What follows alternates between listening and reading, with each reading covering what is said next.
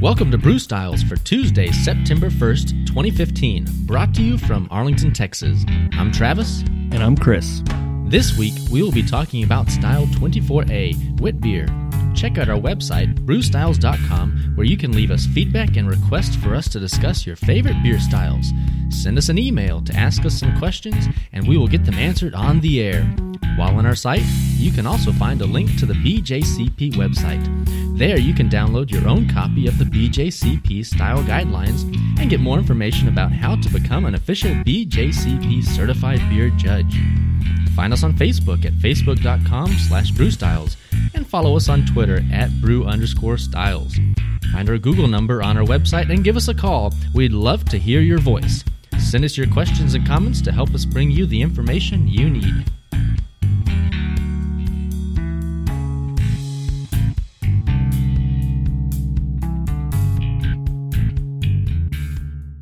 All right, welcome back to another episode of Brew Styles. I am joined today by Chris. How you doing, Chris? I'm good. How are you, Travis? Doing excellent. Awesome. Well, as excellent as can be, considering that summer is winding to a close. Winding. I've been back at work for three weeks. Oh, I don't know what you're talking about. well, I go back to work tomorrow, That sucks. but I suppose that's better than all the uh, all the other regular people that have been working all summer. Yes, that's true.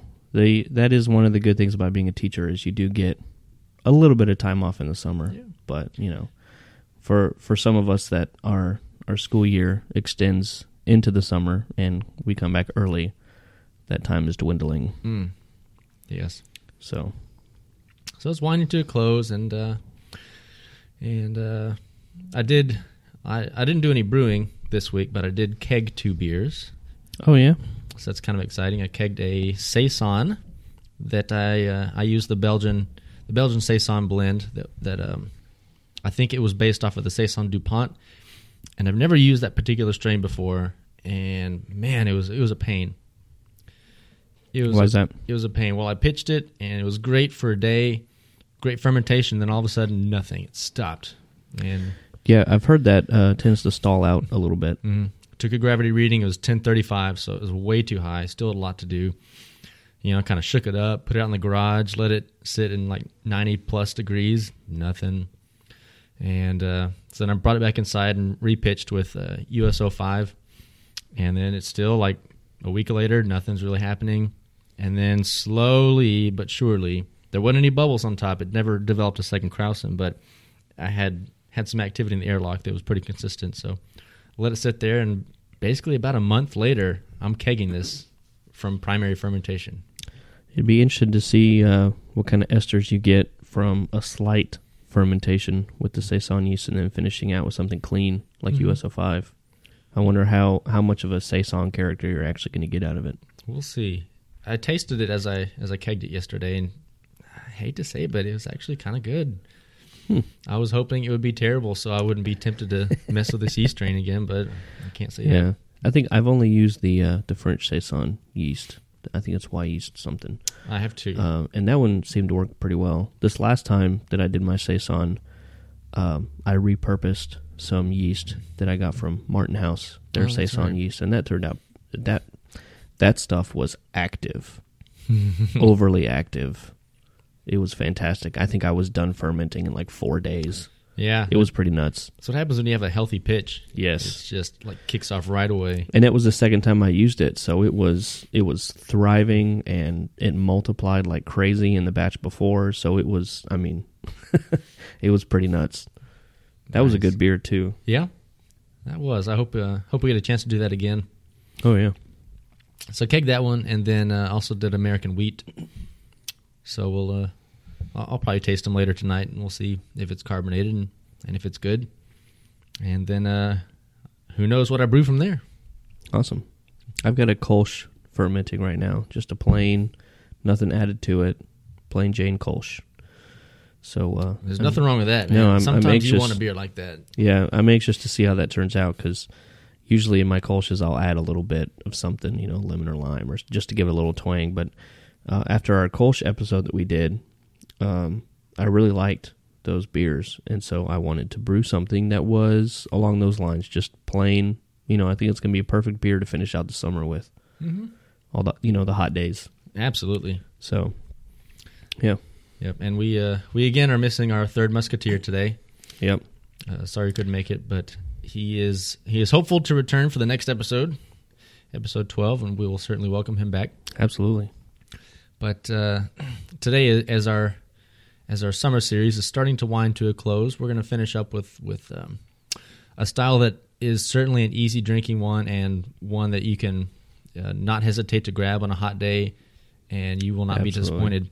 And that will It's- be It's pretty readily available too. yeah, Um, we we've already done our Hefeweizen episode. Uh, this is along the same lines, but it's got a, slight difference to it. This is the Belgian wit.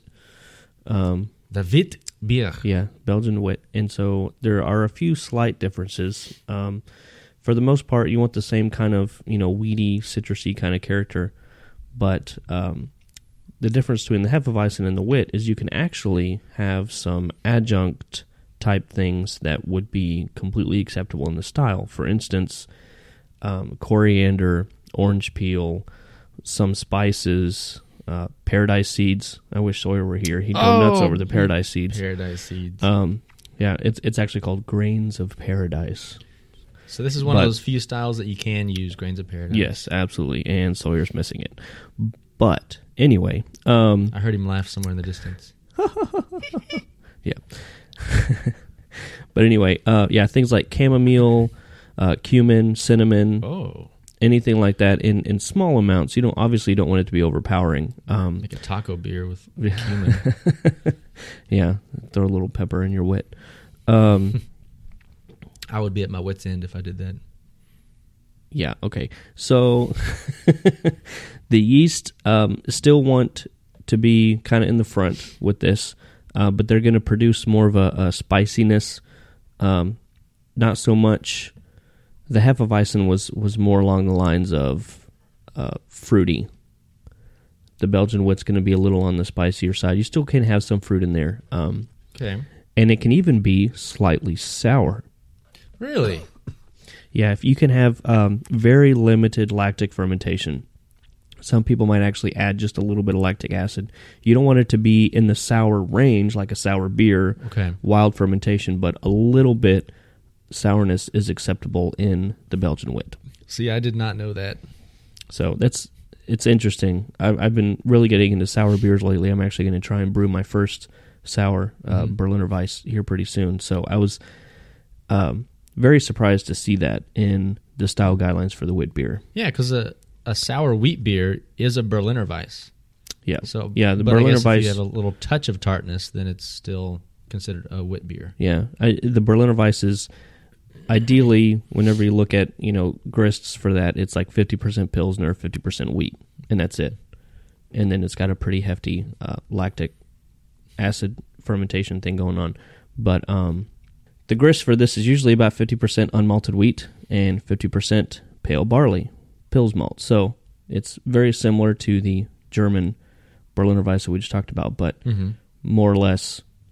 Um, this one, with the yeast and everything, it's all about whatever kind of spices and, and things you add to it. So Okay. as long as it's not over the top, it's still within style guidelines. Hmm. So the yeast is going to produce mild, spicy flavors, um, and that's kind of what you want to shine through. Yeah, I'd- I can definitely say that anytime I grab a wit beer, if I get orange peel or coriander, then I'm totally happy. I think those are the two of the most popular things that are usually tossed into a wit beer. But uh, if you got those out of a out of a Weiss beer, a Hefe, it wouldn't be wouldn't be near the same because out of those you usually get banana and clove from the yeast. But uh, banana and clove are not mentioned anywhere with the uh, the wit beer description. Yes, it's all about citrus and spice. Now, mouthfeel, however, is going to be about the same. Um, medium light to medium body. Okay. Smoothness, light creaminess from unmalted wheat, uh, things like that. Hmm. So, um, something that the mouthfeel section of this guideline does state is that despite body and creaminess, it does finish dry and often a bit tart. So that goes back to um, the lactic minimal lactic acid that we talked about a minute ago. Interesting. So I don't think I've ever had a wit beer and thought tart. no, for me, it's always like you know we mentioned earlier. It's always been orange peel, coriander, um, you know things like that. So it should be interesting once we get in, into some of these. Uh, we do have a broad range of commercial examples that we're going to go through Mhm. today. Some local, some not. So it'll be interesting. I wonder if that was a recent change with the 2015 revision, because I don't remember reading tart ever before. I mean, granted, I didn't, I didn't memorize the 2008 guidelines, but I've read through them enough times that I think I would have noticed that. Yeah, I always thought that the Hefeweizen and the Belgian wit were very similar. Mhm. Um, obviously, the yeast strain is going to be different, and I thought that was really the only difference. yeah, But now that we know that Hefeweizen, you don't really add any extra ingredients to the beer, but with the Belgian, kind of expected in small doses.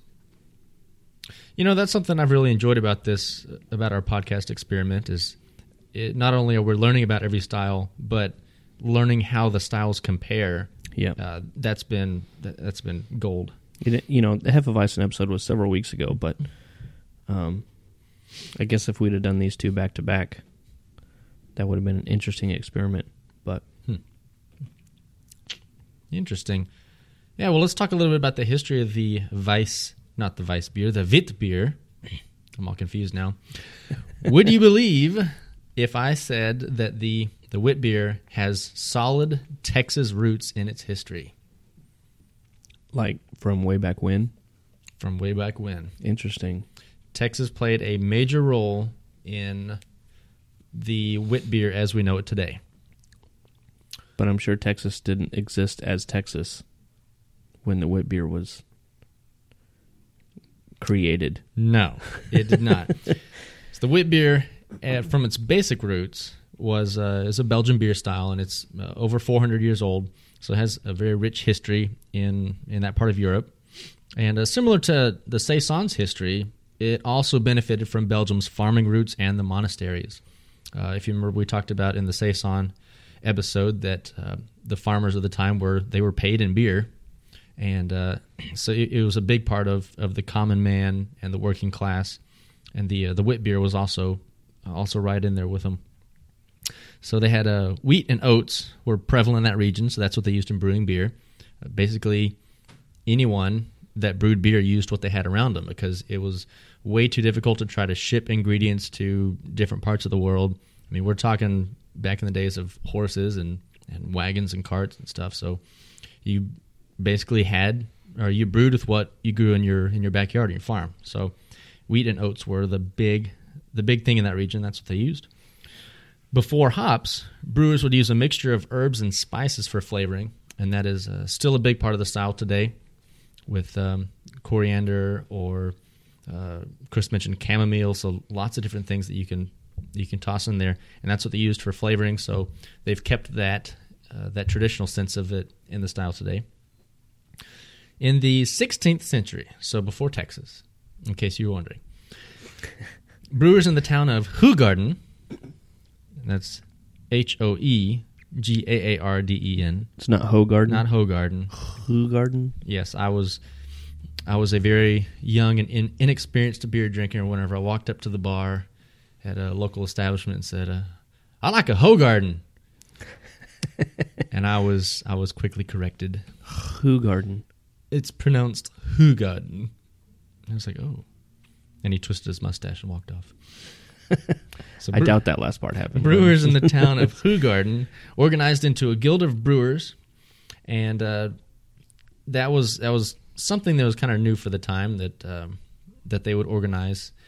And uh, towards the end of the 19th century, that small town of Hoegaarden had over two dozen breweries, which was amazing. It's a very small town, but they had breweries everywhere, and many of those specialized in making a wit beer. And then uh, around the 1940s, there was some sort of invasion that happened uh, in, in Europe. Some sort. Yeah, Not quite sure what. yeah. Do you know what that was? Uh, something about World War II I think. Wrong. It was the lager. The lager invaded Europe. Really? Yes. The lager invaded Europe and it became so popular that nobody wanted to drink a wit beer anymore. So it died out. The lager just it, it became the drink of choice for Europeans. You know, everywhere. we that's seemed to be a uh, recurring theme here. People have their ales, and all of a sudden the lager shows up, and everybody's all all about the lager. Mhm. You know, that's weird. It's interesting. Yeah, it. I Those know, crazy I- I guess it's- Germans. It's, so so approachable, more so than an ale, or just the, I, I the know. smoothness, the crispness.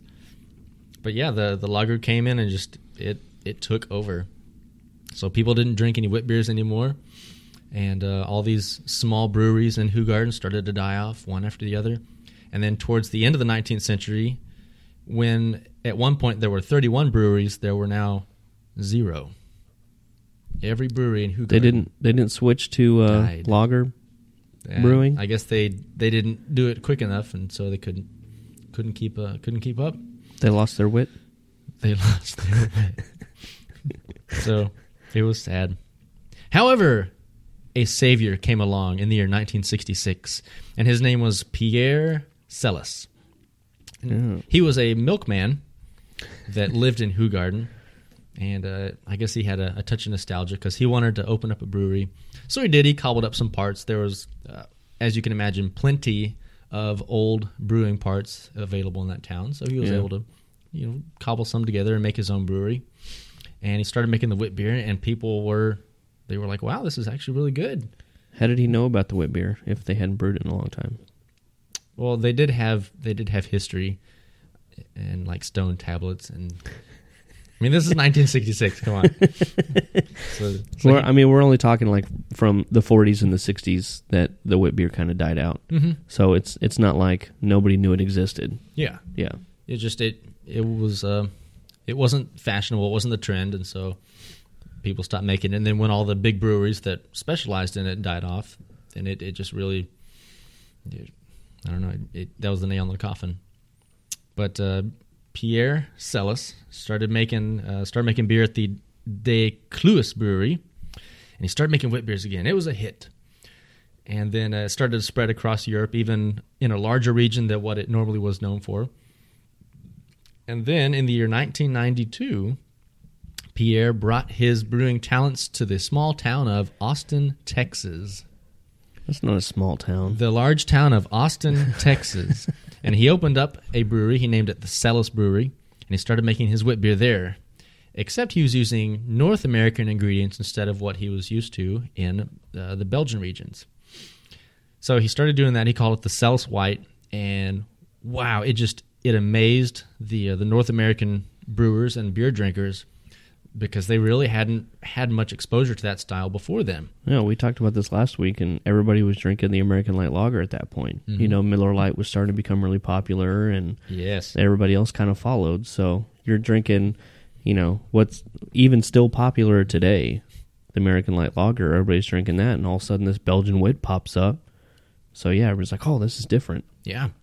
And so then brewers started to emulate their style and making their own versions, and uh, that really solidified the uh, the position of the Belgian wit beer in the uh, in the beer drinking culture across the world today. Interesting. Yeah. So one of the more readily available Belgian wits is the Hoegaarden. Correct.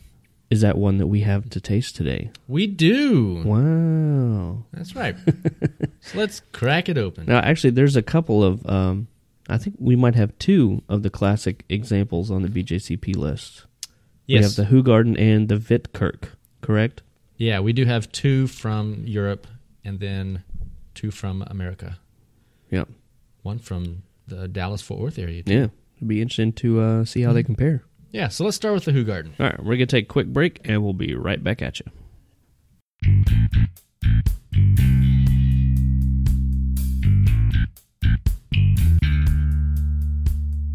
And welcome back.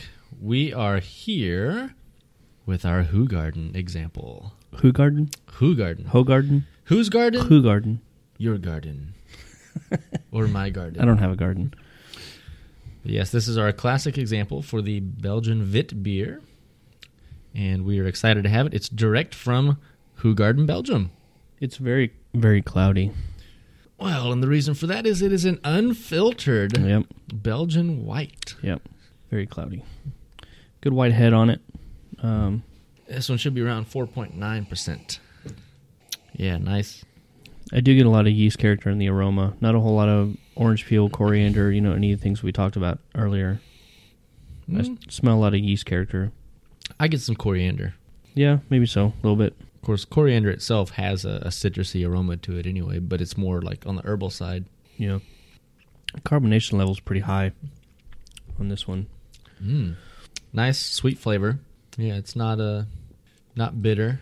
Maybe I- get some grassy hops. Yeah, I get maybe a, a hint of the tartness. I don't know. That that could have been the gose that we drank during the break. But, um, I did rinse to make sure, but I do get a little bit of tartness.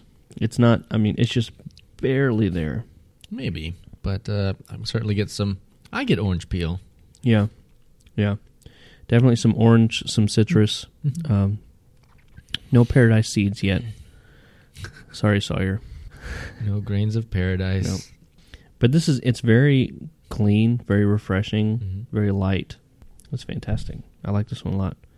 Yeah, this is a. I think this is a solid way to wrap up the summer beer series. Yeah. with this style because it's it's smooth, it's refreshing, uh, lightly fruity. Anybody could be drawn to this style. Mhm. Same thing with the Hefeweizen. You know, so easy to drink. Like, you know, my wife is. Every time I hand her a beer, it's like, "Here, taste this." She's like, "Tastes like beer," but she likes the wits. She likes the the hefts. Even even for somebody that's not a big beer person, it doesn't it doesn't taste like quote unquote beer.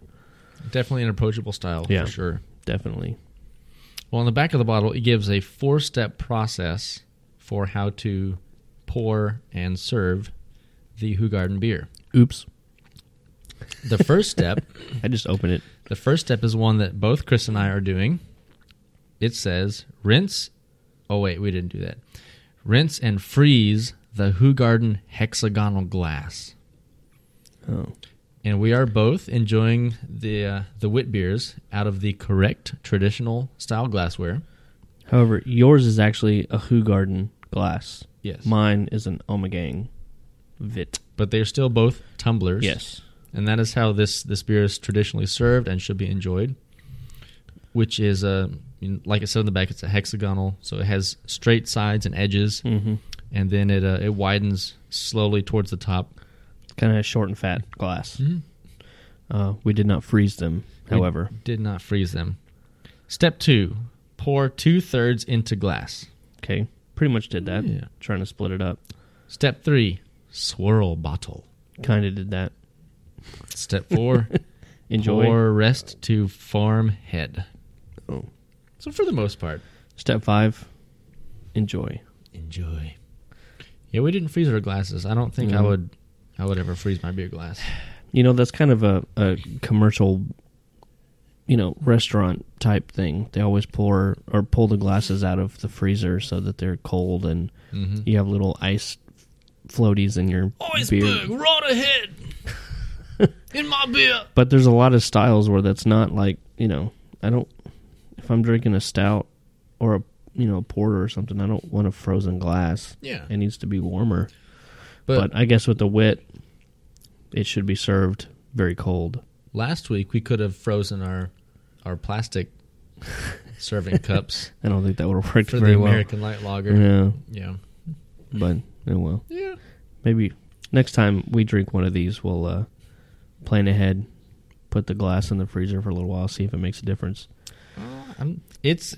I mean, our, our glasses have been have been sitting out for several hours, and so the glass is room temperature, and and the beer Yeah. came out of the fridge, so it's probably maybe 40, 45 degrees. hmm I think it's great. No, it's good. It yeah, is. it's very good. I like Because the colder it gets, the more you lose some aromas and flavors. And I don't think that this one needs to be that cold. Well, you know, the warmer it gets, the more yeast character you're going to get out of it. Which, for Mm. the Belgian style, you know, the different strain of yeast is going to add to the citrusiness a little bit, but maybe Mm. the the coriander type things won't won't come out as well when it's warmer. I don't know. As I took another drink, now it's getting a little spicy, like from a coriander spice. Not necessarily black pepper, but uh, but it's starting to change a little bit. Still good. Lots to offer. Yeah, I'm getting a lot more coriander as well. Not so much orange peel, like you know citrusy sweetness, but the the coriander spice. Mm-hmm. Not like an allspice, but it's you know the, the coriander spice is a little bit different flavor than anything citrusy. Hmm. You still kind of get the the hint of citrus, but it's kind of a spicy note rather than a sweet note. Yeah. So that's that's kind of where this is headed, I think. Hmm. Okay. Because when you think about the Hefeweizen, you get kind of a fruity banana, clove, you know, whatever. Yes. But out of the Belgian wit, you get more of the spice, coriander kind of. more spicy. thing, so- a little herbal. Yeah. The, the wheat part of it is very similar. However, the the undertones, I guess you could say, are pretty different. So these two styles are all about the nuance. Yes. That's a good vocabulary word. You know, we're gonna start. We're gonna start a vocabulary series. Every episode, there's gonna be one word that we have to use several times, such as quaffable or verbose. So this time it's going to be nuance. Yes, this week is gonna be nuance. the nuance of this style. I like that. yeah. So the nuance of this style Mhm. would be the coriander spice. Yes. Yes. Yes, and, and as soon as I as soon as I drank it, I well, I knew once I drink it that it was Huh, good. huh, huh. No, we're not going to. No more puns. I know you think you're punny, but we're just not going to. Oh well. Well, Hoegaarden. Oh, well. Hoegaarden.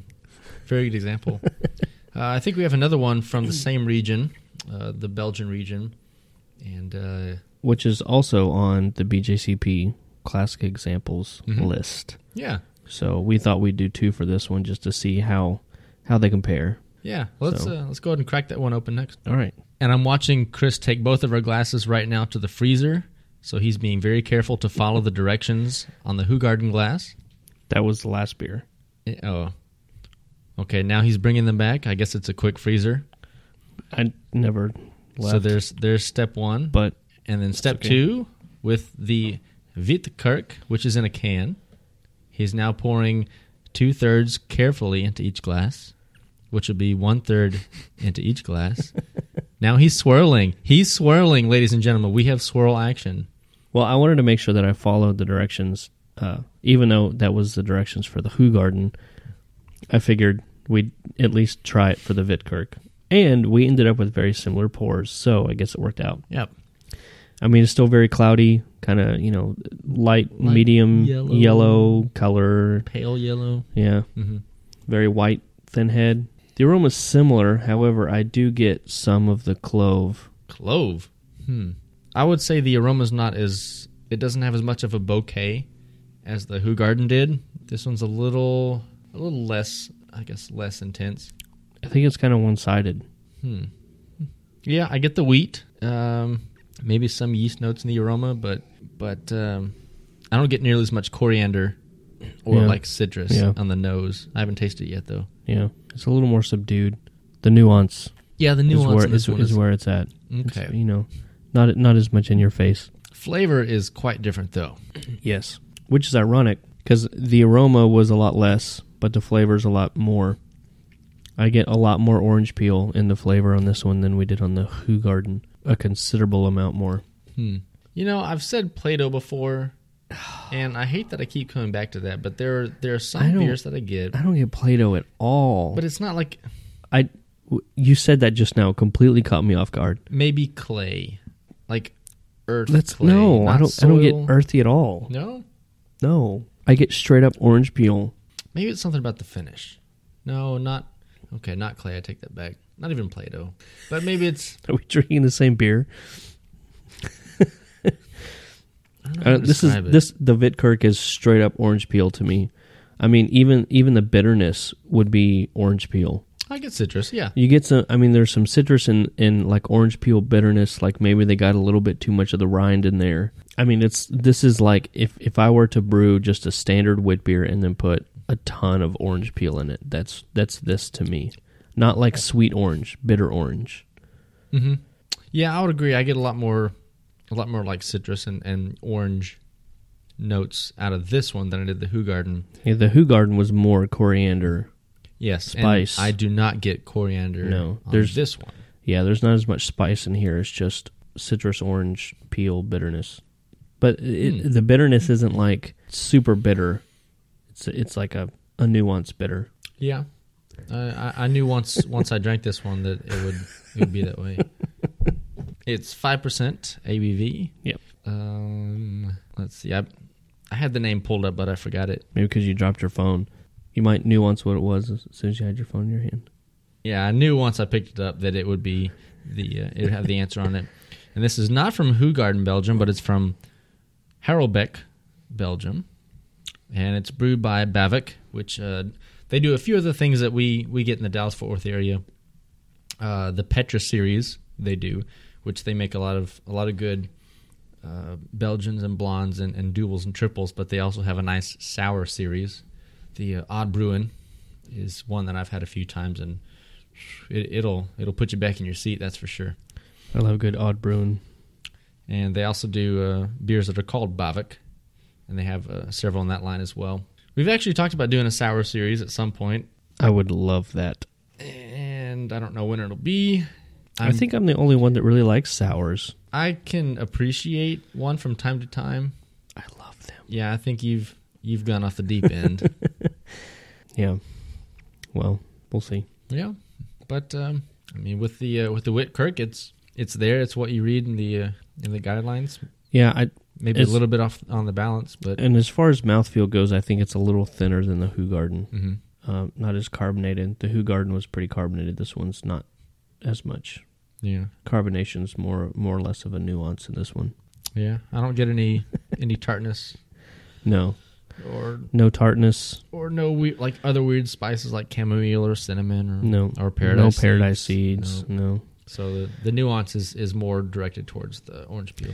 This one, you know, like I said, the mouth feels a little thinner, but the flavor and the the aroma profile is also a little bit less in your face than the Hoegaarden. Hmm. Yeah, I think I think the spice of the Who Hoegaarden really came out a lot, hmm and um, the flavor profile of the Wittekerke is less. Yeah, a little more. Uh, let's say even keel. Is that going to be our other term for the week? Even keel. No, it's a phrase. We're still working on nuance. Okay. So very similar. Um, you know, like we mentioned, both of these are on the commercial example list Mhm. on the BJCP guidelines. Um, very similar and yet slightly different. Yeah, So still I'd be- good. yeah, I enjoy this. very good. Um, you know, if you're outside and it's hot and 100 degrees like it has been, um, be very refreshing, very easy to drink, thirst quenching. You know, yeah, so this one also comes in a can, so you can toss Yes. in your backpack and yeah, and shotgun one on the trails if you want. yeah. Or- so or fantastic. Yeah, Yeah, fantastic summer beer. very good. So two good baseline beers, two good examples. Uh, why don't we head across the pond and hit up some American examples? Yeah, we'll see what uh see how the Americans do a classic Belgian style. I think the first one uh, that we're gonna taste is by Harpoon. Yes, Harpoon is uh, one of the uh, one of the smaller known breweries in Boston, and I say smaller because they live in the shadows of the uh, the Boston Beer Company. Samuel Adams. Samuel Adams. Yeah. that's right. And that being said, Harpoon is I mean they're they're pretty big themselves. Yeah, this is uh you you can pretty much find this harpoon UFO anywhere.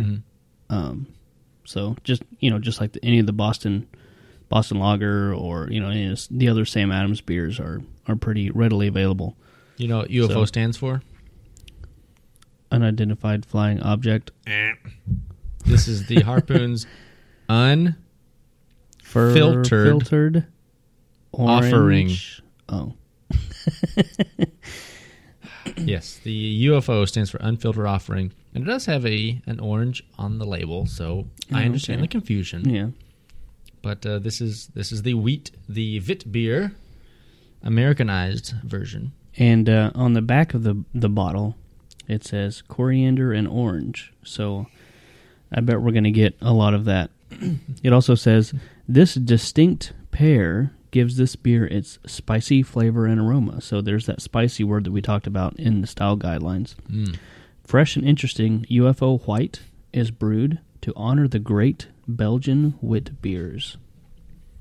The color in this one is uh, a lot darker. Yes, It's um more of an orange rather than a pale. yes, because the last two were were definitely a yellow-ish color, and this one is more orange. Um, all have been very cloudy, which they're supposed to be. Yep, I do get a lot more of the orange in the aroma. Mm-hmm. Yeah, lots of fruity, Yeah. fruitiness on the nose. Maybe a touch of coriander in the nose, but it's it's mainly dominated by the uh, citrus notes. While the flavor is very orange, Oh wow, yeah, that's like uh almost blue moon orange, but not quite. it's like a almost fruit snack orange. Like if you get a an orange gusher and you bite into it, it's all in your mouth. That's what you get here. So the uh, the orange nuance is definitely not a nuance. No, it's uh it's overly nuanced. Yeah. So lots lots of orange. I don't get so much of the coriander. Um, of course, those those two things are very similar. So I'm sure the complement they complement each other to a point where it just kind of melds together to to create this vastly citrusy flavor. Hmm. Pretty carbonated. Um, probably not so much as the Hoegaarden, but more so than the Wittekerke. Mouth feels, uh, you know, pretty good medium, medium bodied. It's not as thin. Yeah, the uh, like the the citrus uh, citric acid um kind of lingers on the finish, where you can you can feel it on your tongue. It's um, it's there. It's it's not as uh, like clean finishing as the first two, I think, but it's still very very flavorful. Yeah, citric acid, not to be confused with lactic acid, which we mentioned in the style guidelines. A, a slight lactic fermentation is allowable, but this is not that. Mm-hmm. Citric acid is vastly different from lactic. This is not sour by any means. Oh no, no, yeah, You get you get some of the spiciness from the coriander and the orange, but but no sourness. Yeah, and you know, while we're on the topic of coriander, um, it's certainly certainly uh, crucial to the style, but you need to be careful in how much you add and when you add it. If you Yeah. brew this yourself, You too much of a good thing. yes, in the uh, in the BJCP guidelines, that they're very careful to to delineate this that um, coriander of certain origins might give an inappropriate ham or celery character, and that's certainly not a flavor that you want in your beer or in your mouth ever. I don't get any ham or celery out of no, this. and I haven't on any of the ones that we've done that we've done today. But if you if you overdo it on the coriander, or if it's I guess if it's like a an in, in, inappropriate style or strain of coriander, then it then it, it cautions against that in the guidelines. Hmm. And I haven't you know necessarily experienced that myself, but the fact that they took the time to write it out means that They probably they've run across, across it, yeah. But I mean, it- it's kind of interesting that it says celery because when I would when I would think celery, I would think more of the vegetal, you know, off flavor. mm-hmm. And I don't know that I've ever come across a commercial example of a wit that was vegetal at all.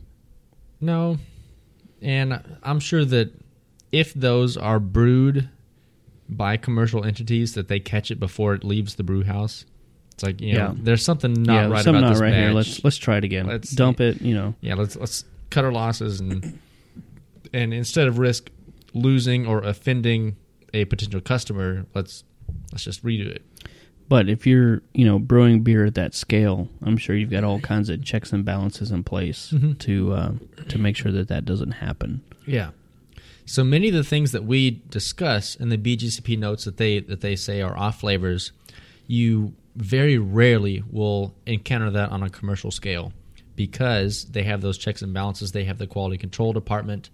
But when you're talking about a home brewer, like you know, Yeah. consider one Mhm. person brewing a beer in their garage and then they give it to somebody.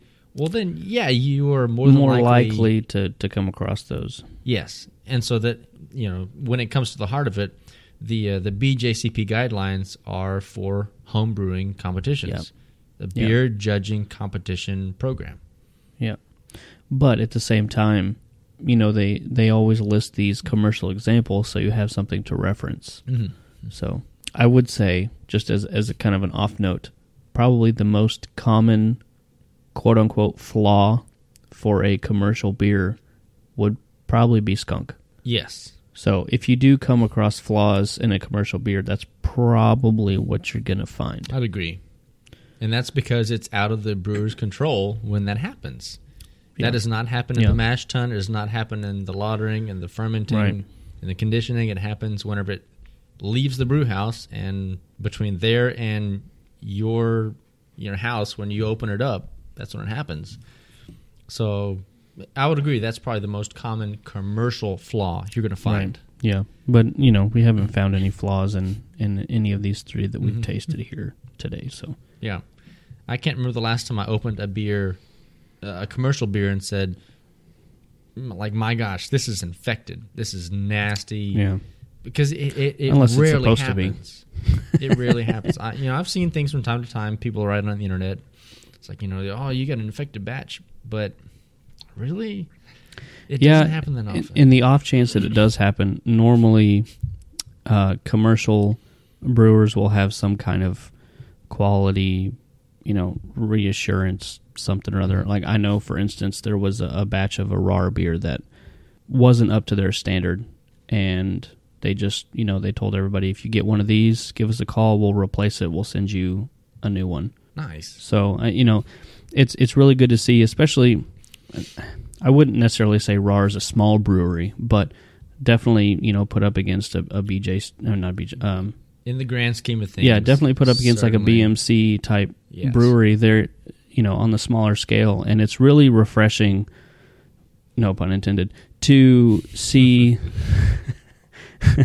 it's really refreshing to see you know the uh, customer service and, and quality assurance that they they have. Mhm. You know, if you do end up getting something that doesn't taste right, you can give them a call and they're going to replace it. So, but anyway, that was a, a little bit of a side tangent. That's okay. You know, it, it's nice to see that that um, well, many of the beers that we feature on our podcast are considered craft beers, and Yeah, they're made by people that they are in the business to make good beer, and they're not in the business to make money. with the exception of our episode ten. Tenth, epi- yeah, tenth anniversary. That was a that was a special occasion, and we made it a special occasion, and we, you know, proved that we suck at determining which one Yeah. is which. Yeah, that was that was pretty bad. So, it was a very humbling and uh, educational experience. But uh, But that just goes to prove, you know, that it's really hard to tell a difference between those beers. yeah, So, I was very confident going into it. Very confident. yeah, yeah, And I got one out of five. yeah. It was That's very it. very humbling.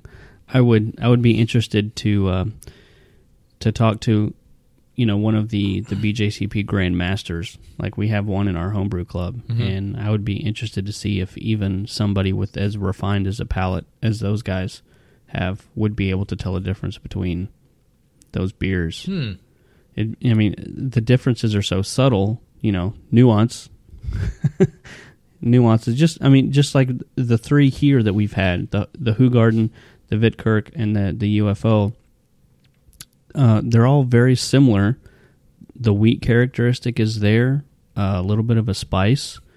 You know, differences being orange, coriander, you know, whatever. But they're all very similar, and you know, we can we can tell the difference between them. We've been doing these tastings for a little bit now. Um, Yes. but someone who just says, "Oh, that's a wheat beer," I wonder, you know, if they would be able to tell big differences, not having tasted a lot of different styles, a lot of different examples. Uh, you know how they how they would do comparing these. So, because it, it is a nuanced thing when you get down to this style. yeah. Even if you were to compare this against the Hefeweizen, it's all about the Oh, nuance at that Yeah. point. You know, I could tell the difference between those, I'm sure. yeah.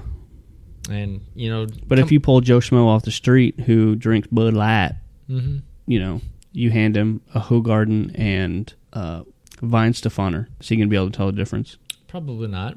You know, I, I thought coming into last week's episode that I could easily say this is you know Miller Lite. This is Bud Light because of you know all of us have had those countless times. Yeah. You know, I, I remember buying a, a dirty thirty of, of Keystone and and killing it. So in 30 my, in my Stones. in my younger younger days. So we we've all been there, and I thought for sure since I've had these so many times, I could easily pick out this one is this one, this one is you know, A B C D. Yeah. But no, it's it's difficult. Very Even with difficult, uh, yeah. even with our friend Hasselstwart here, which is, I mean, that's his business. He he runs and manages a a restaurant that They I mean, sell a lot of that yeah, stuff. they are they are like kegs in and out every day, Yeah. And he So he get he got zero out of five. Yeah.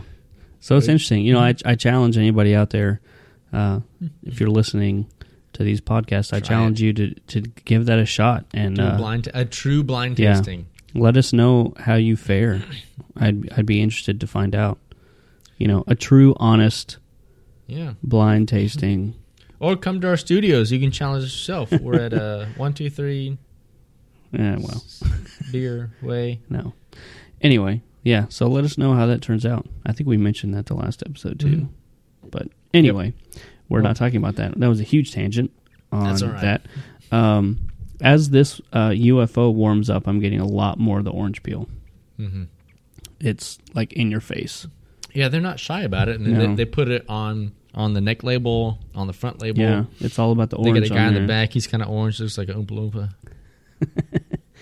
Let's Um, add some orange. When I tried to do a Belgian wit a while back, uh, I used a lot of orange, and we'll we'll talk about that in our homebrew portion. But Okay, uh, I think we have one more that we're going to try.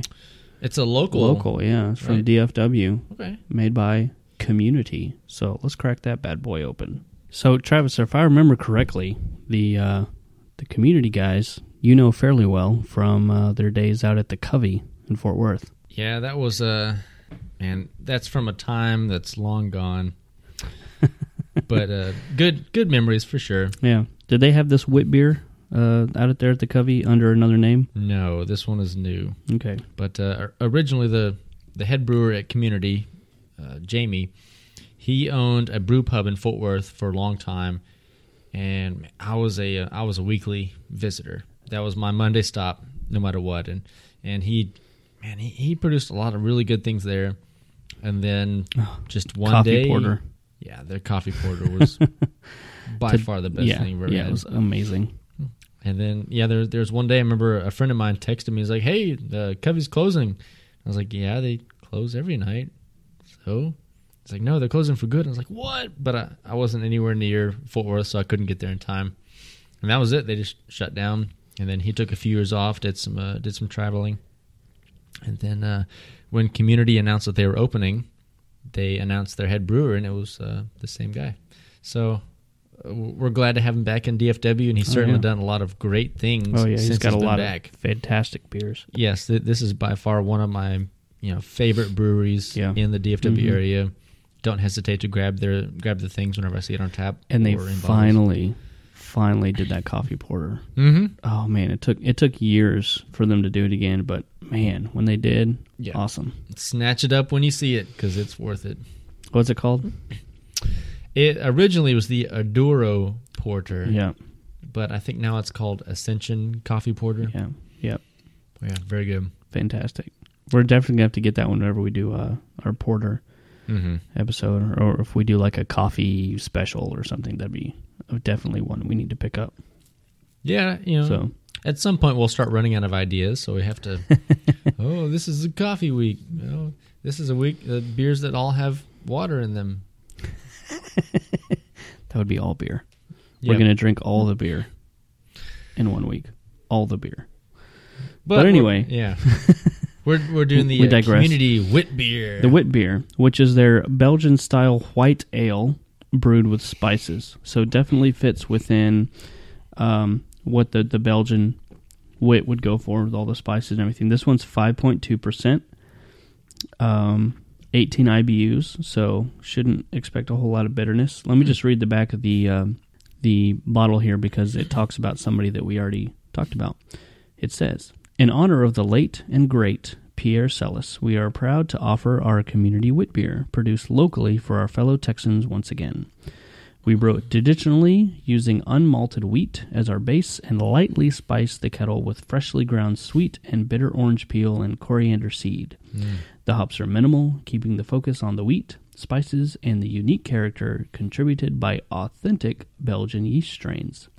The aroma from the thick, brilliant white head is bready and lively with notes of citrus and hints of spice. And this did win the World Beer Cup Gold Award in 2014 for Belgian style wit beer. I'm not surprised. So I'm not surprised. After tasting this, I'm not surprised. it should it should be fantastic. This, I would say, this is like the Hoegaarden, the base beer on steroids. Yeah, I mean, this is. you get everything that you that you got out of the Hoegaarden, but more so. I haven't had this one in a long time, I don't think I have either. and I am really upset that I haven't because after tasting this, this is fantastic. yeah, I mean, you're talking like Fantastic. it's very intense orange peel and coriander and spices and the the yeast tones you know they're there but it, it's fairly balanced and then Wow. I'm glad I picked this up. Yeah i am too This is great. Like I I like this better than the, the than the classic examples. I mean, when I think Belgian wit beer, this is what I think right here. Hmm. This is it. It's fantastic. i agree i know i've had this before I, I think i might have even had it on tap at the brewery Man, whenever I, I went to one of the tours but Jamie, kudos. yeah Definitely. This is great. Sawyer's not here, else he'd say, I could drink this all day. And I would agree with him wholeheartedly. yeah this is the first time that we agree with sawyer he's not here let's turn his mic i can say it for him So, uh, no paradise seeds. I could drink this all night That sounded more like. that was him No. Well, I guess. Anyway. Oh, man, this is fantastic. What a good way to end the show. Yeah, and that doesn't always happen. No. we don't always have the best example for last, but uh, for today, It, also, I think this might be the first time that we have the uh, local example that we like better than the BJCP Classic example. hmm, maybe. What other beers have we had from community on the show? You know, this might be the first time that we have um, featured them. Really? Yeah, because we talked about getting the Mosaic IPA for the IPA episode, but we had so many other examples we didn't we didn't make it to that one. Uh, And which you liked Mosaic. yes, I'm not a fan. I do. just because I don't like Mosaic hops. That is that's nothing to fair. do with the beer That's itself. Just I'm not a fan of that st- that strain of hops. But Yeah. but anyway, I I have yet to find a community beer other than that one that I don't like. Mm-hmm. But that's that's you know strictly my my taste on hops. Another thing they do really well is their public ale, which is a ESB, and Mhm. we have not gotten to the we have not gotten to the bitters Yeah, that one's fantastic. yet either. So. And they've got a really good Vienna lager hmm that's very tasty. and we haven't done a Vienna, Vienna Lager No, episode either. no. So yeah, there's lots of things. So this, yeah, I think this is the first community example that uh, we have featured on our podcast. And it's fantastic. Yeah, we hit a winner. So, man, that's the, great. the nuance here is just spot on. it's not even just nuances it's just the whole thing is is great and no we're not sponsored by community we're not We're sponsored by Nuance and or Grammar.com. we're not saying this because they're just a local beer but it's fantastic i i, I don't know how far out they um, distribute but if you ever see a beer by community beer company you need to pick it up and give it a taste i don't think you, you won't be disappointed Yeah, they do a lot of things very well. Um, and uh, Chris and I have actually both brewed a a wit beer before, yes and we'd like to we'd like to share one of those recipes with you today that we've done. I did a beer called "Must Be the Season of the Wit," and and uh, Chris did one. It was a, a Star Wars theme. It's called Wookiee's Wit. no apostrophe s Wookiee Wit, just wookie wit just Wookie Wit. Mine mine was a um, supposed to be a not necessarily a clone, but similar to Blood and Honey, um, which is another wheat beer. It's Mhm. very tasty. didn't quite turn out like I expected, but de- I'm, I'm definitely going to keep tweaking that one. But anyway, uh, so you're going to talk about season of the wit. Sure. All right, go for it. Yeah, this was a recipe that I pulled from uh, the American Homebrewers Association. Every year they have a, a big brew where it, it- it's usually like the first Saturday in May that they they they'll put out three recipes and they want people homebrewers all over the nation, all over the world to come together and brew that that beer on that day. So it's like a a, a worldwide brew day. It's really cool. And then, uh, you know, when I was first getting into brewing, I, I heard about it, and so I looked through the recipes, and I saw this one, which is a wit beer, and uh, I decided to try it out. And the very the very first time I did it, it was a extract recipe, and I actually won an award in our uh, our monthly homebrew competition with this beer. Got third place.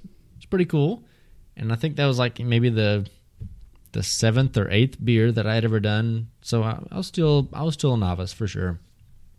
And then uh, I've changed it since then, since uh, to all grain, and I'm still making tweaks on it, trying to get back to that first that first time I had it.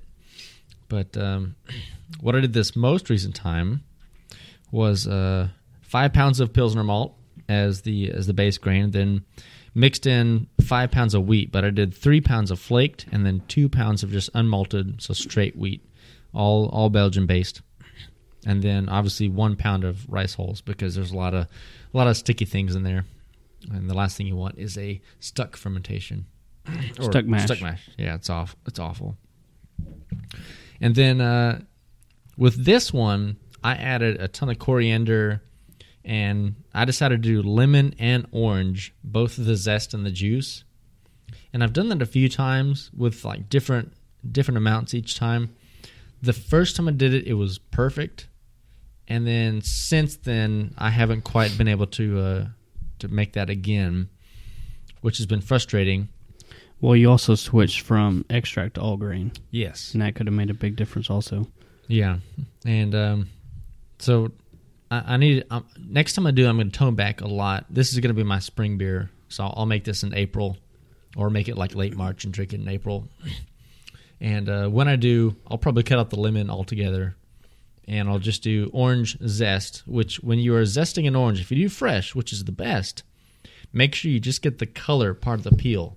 Leave all the white stuff behind if you have a uh, like a microplane grater and just kind of scrape off the outside the the color that's your flavor that's your aroma that's perfect the white stuff the pith is all it, it's all bitter, Yeah. You don't get any of the any of the wonderful like citrus notes or zestiness. It, it's just bad. So leave the white part behind. Um, i've squeezed the juice in before. If you do only do that in the uh, in the like after the boil so that it has time to you know the, the flavor's there but it kills anything that's that's prevalent in it. And then uh, the coriander make sure it's it's a nice a nice fine grind.